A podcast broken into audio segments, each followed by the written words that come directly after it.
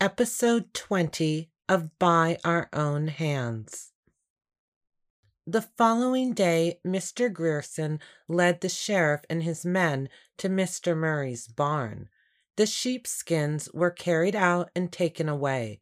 Everyone was talking about it by midday. I sat in the kitchen with Mrs. O'Donnell and Mrs. Barry as they worked on the midday meal. Sally was at my side. They spoke of little else but the murder investigation. I kept myself quiet so that I could learn as much as possible. We had made a pact. I would share any details I learned with them before I told anyone else, and they would allow me to listen to them while they talked over what they had learned. I had new details, but I wanted to hear what they had to say before I shared anything more with them.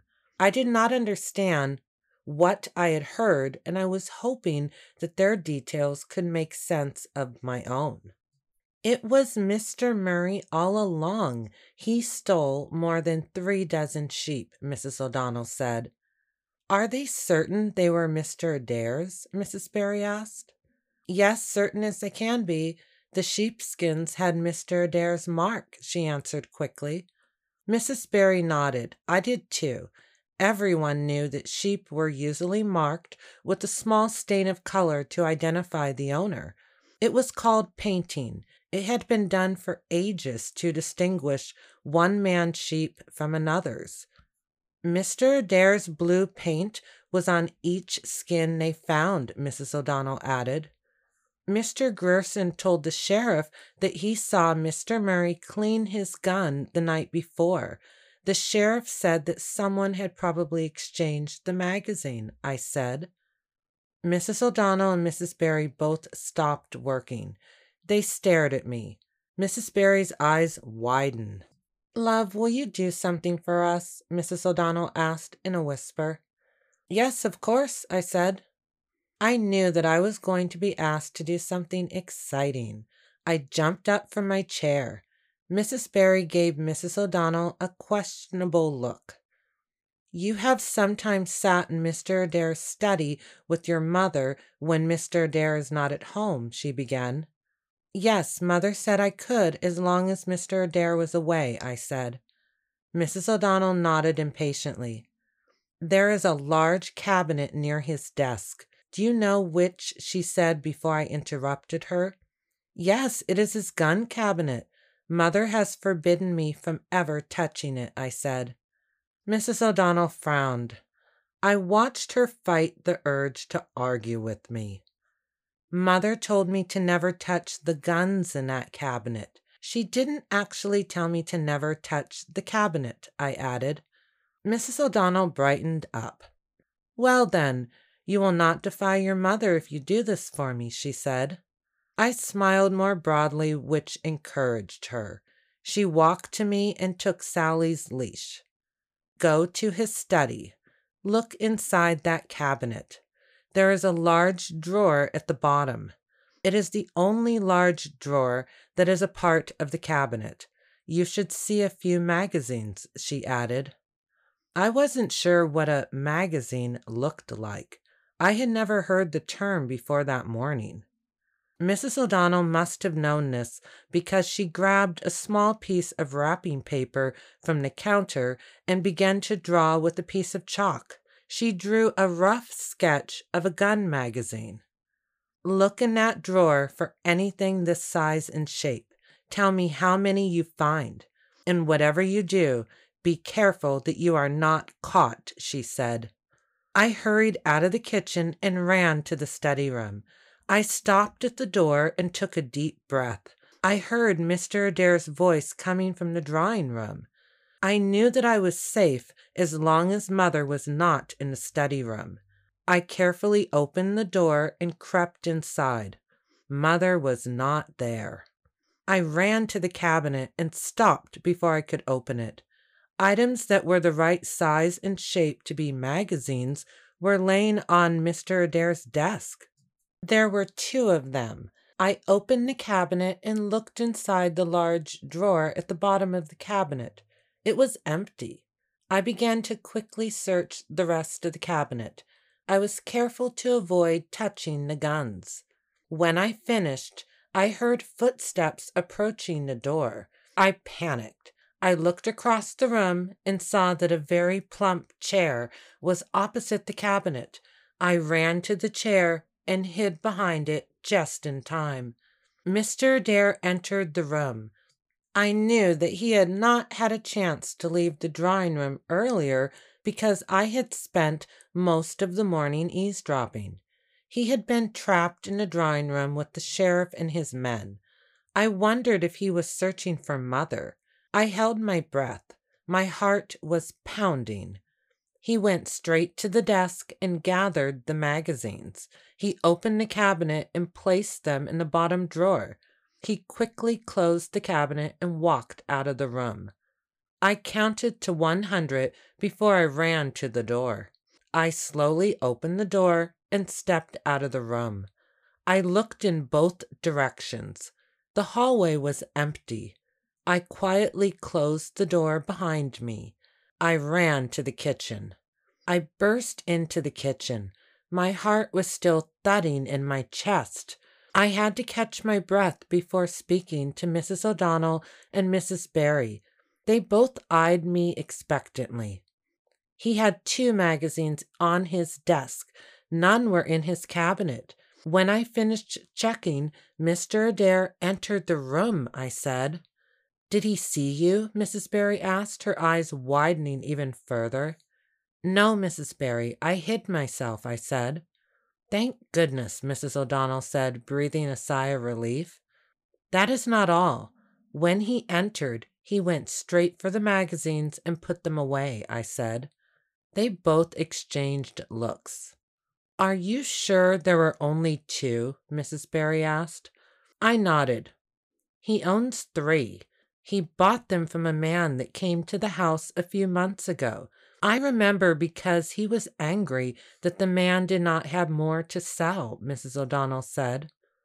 Perhaps he has gotten rid of one of the spares, Mrs. Barry said. I doubt it. They were very expensive. He is extravagant, but he is not wasteful, Mrs. O'Donnell replied. I was still confused as to why these magazines were so important. Sally made her way over to me and sat on the floor near my feet. Mrs. O'Donnell, why would someone change a magazine? I asked. Mrs. O'Donnell and Mrs. Barry exchanged knowing looks.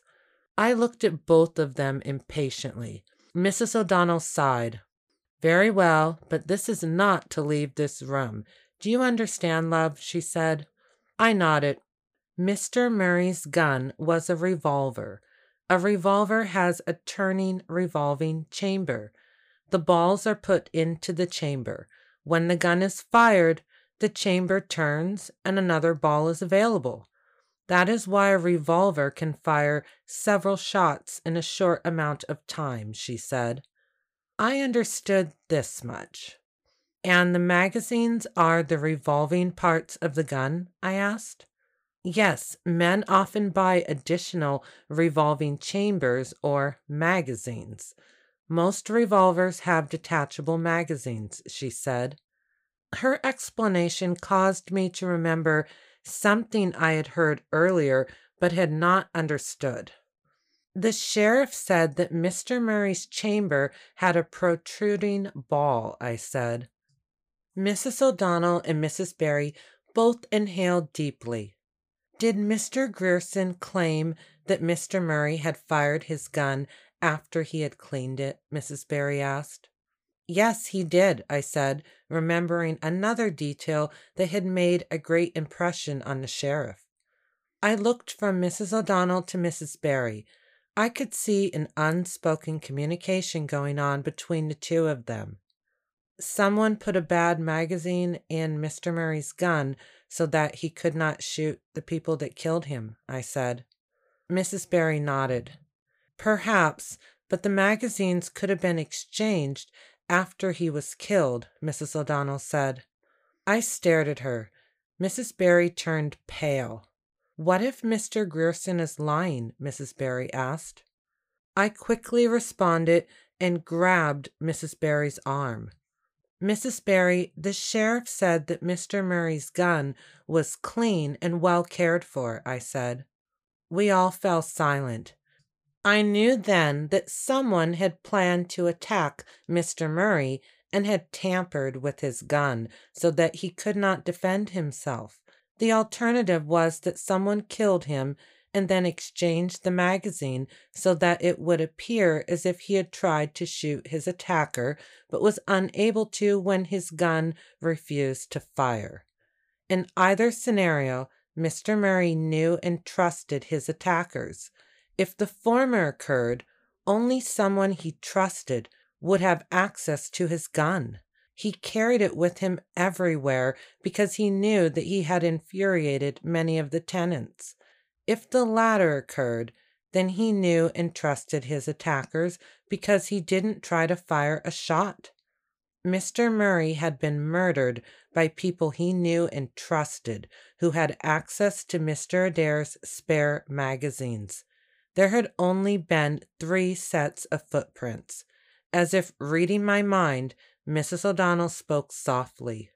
We will have to see who runs first, she said. We did not have to wait long. The following day, a funeral was held for Mr. Murray. Mr. Adair insisted that every member of the household staff attend the funeral. It was held outside. The church service was scheduled for the following day. I stood by mother and held her hand. We arrived early and were able to watch as people arrived. The rain had stopped falling, but the ground was still wet. I did not want to attend, but I knew better than to argue with mother. Mr. Adair paid for everything. Mr. Murray's casket lay next to a freshly dug grave. I let my gaze wander around the cemetery. I watched as members of the household staff arrived. Then the Scots began to arrive. Few of the mourners were mourning Mr. Murray. Suddenly I heard excited whispers. I turned to see what the commotion was and saw that Mr. Rankin had arrived with Mrs. Murray. I was struck speechless by the fact that he arrived wearing the jacket that Mr. Murray had always worn. I looked more closely and saw that he wore pants that were a bit large on his frame. They too were Mr. Murray's. Even the hat on Mr. Rankin's head had belonged to Mr. Murray. I looked around and saw that I was not the only one that had noticed. I looked at Mr. Adair as he glared furiously at Mr. Rankin. Mr. Rankin just gave him a grin and then looked down at his shoes. Mr. Murray's shoes. I did not pay attention to the service. I couldn't pay attention to anything. I was too excited. I wanted to rush back to the house and tell Sean. I knew that he would be absolutely shocked at Mr. Rankin's audacity. I almost smiled at the thought of it, and then a terrible thought struck me. Mr. Rankin was boldly wearing Mr. Murray's clothes, even though such behavior would arouse suspicion. Such suspicions could easily lead to an arrest. I realized that he did not fear arrest. The only reason he wouldn't fear arrest would be if he believed that he was protected.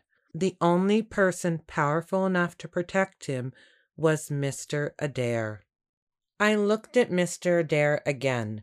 He was still glaring at Mr. Rankin. I looked at Mother. She had turned deathly pale. I knew then that I was correct. Mr. Adair was protecting Mr. Rankin, and there was only one reason he would bother to do so. He was somehow involved in Mr. Murray's death. Over the next month, a detailed investigation was carried out. The sheriff investigated all of Mr. Adair's claims, from the poisoning of his dogs to the fire at his outhouse, and found any claims he made to be false. On some days, the entire household was subjected to the rantings of Mr. Adair as he argued with the sheriff. The sheriff investigated every lead he received. He found that Manus Rawdon and all of the McSweeneys had alibis. The cases against them were easily cast aside. William Deary's testimony was completely fabricated. He was charged with perjury and was eventually sentenced to hard labor. In the months following the murder, Mrs. O'Donnell's words proved prophetic. First, Dugald Rankin assaulted a lawman and was arrested. He was sent to jail for a term of more than a year. Mrs. Murray disappeared as soon as Mr. Rankin was sent away. Archibald Campbell also disappeared once it became clear that the investigation would not lead to a conviction of one of the tenants. The only one of the Scots that did not disappear was Mr. Grierson. He was promoted to Mr. Murray's previous position. We have finished our midday meal and we have drunk multiple cups of tea. He has patiently listened to my tale. There were three sets of footprints, Doctor, I say. He nods thoughtfully. Mr. Rankin and Mr. Campbell probably were two of the killers. There was one more set of footprints, I add. He nods again. I know that I should not ask him to agree to more. I should feign tiredness and ask to leave. It would be the polite course of action. I have taken up at least three hours of his time. I believe he did it, he says, in a voice that is so quiet that I can barely hear him, even though I sit very close to him. His admission surprises me. The fact that he wasn't fooled by Mr. Adair does not surprise me. I was not either. Mr. Adair always took advantage of those he believed to be beholden to him.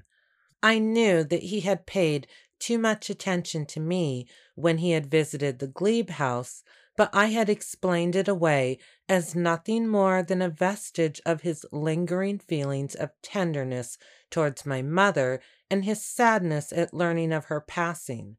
When I returned to the castle, I had feared that he might wish for me to take my mother's role. I had hoped that I could avoid his advances and that he would eventually lose interest. After I had found his gift waiting for me, I had sat on my bed and tried to decide how to tell him that I wished to return to the Glebe house after so short a time in service at his residence. I knew that he would be insulted. He would probably be furious. I kept his gift near me as I tried to collect my thoughts.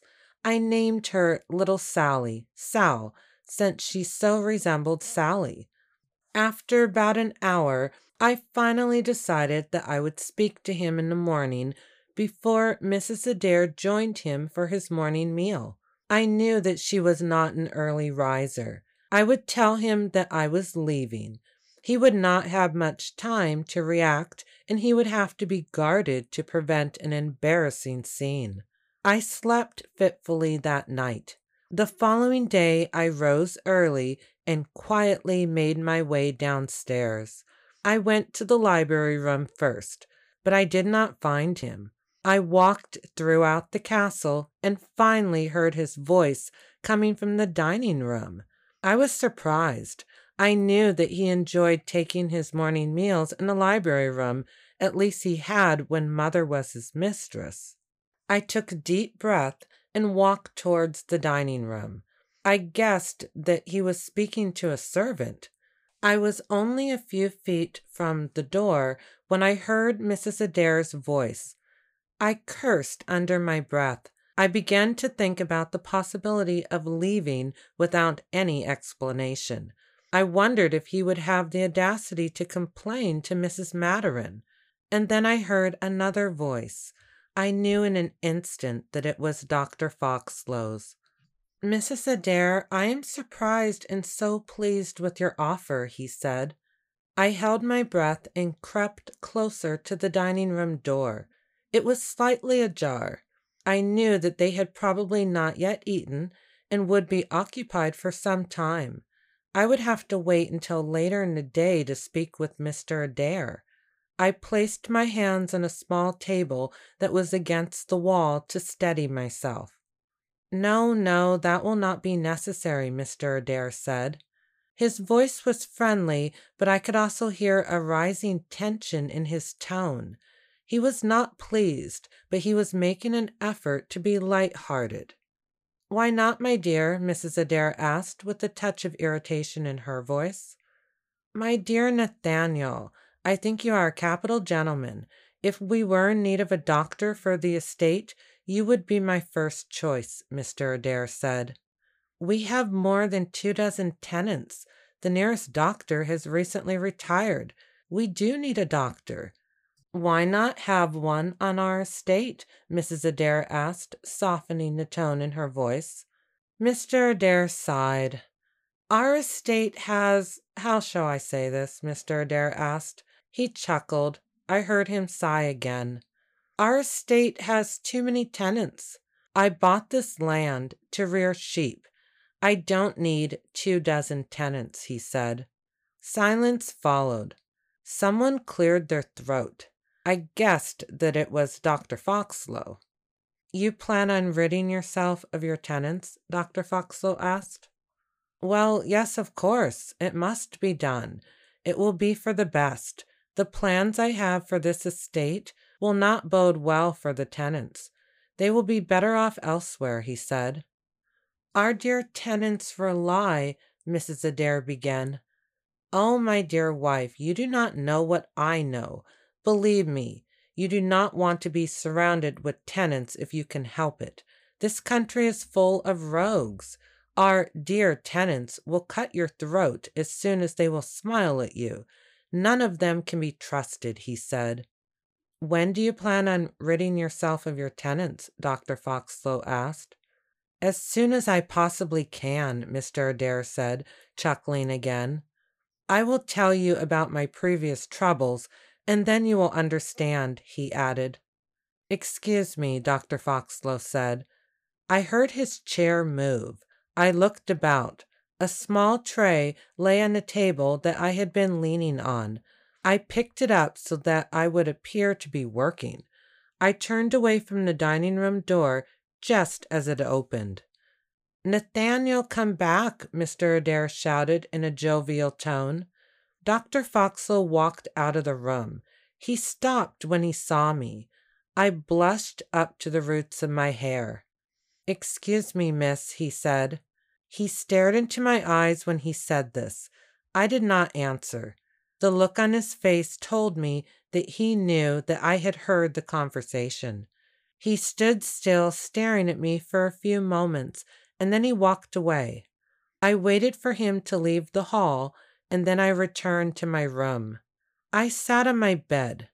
I felt desperation. My heart beat faster.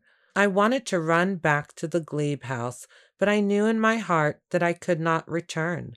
I thought of Mrs. Adair and fought the urge to pack my things. I actually stood and looked at my bag. But if I ran back to the glebe house, what then would I do? I sat I sat back down on the bed. I knew I had a role to play. It was my role. I thought of Father O'Keefe's words That which is the most difficult to embrace is that which you are called to do. I wondered if this was my calling. I did not wonder for long. Yesterday, Dr. Foxlowe drove me back to the glebe house when our visit had ended. He told me that he would call on me again today. I know that his admission was a confidence. Does he trust me, or does he simply want me to think that he does? I want to trust him. I want to live, too. I must be careful. I must know more before I can ever trust in him. I know that his disgust at Mr. Adair's words when Mr. Adair had spoken of ridding himself of his tenants, had not been to gain my confidence. He had not even been aware that I had been listening to their conversation. I knew then that the doctor was not cut from the same bolt as Mr. Adair, but that doesn't necessarily mean that I can trust him now.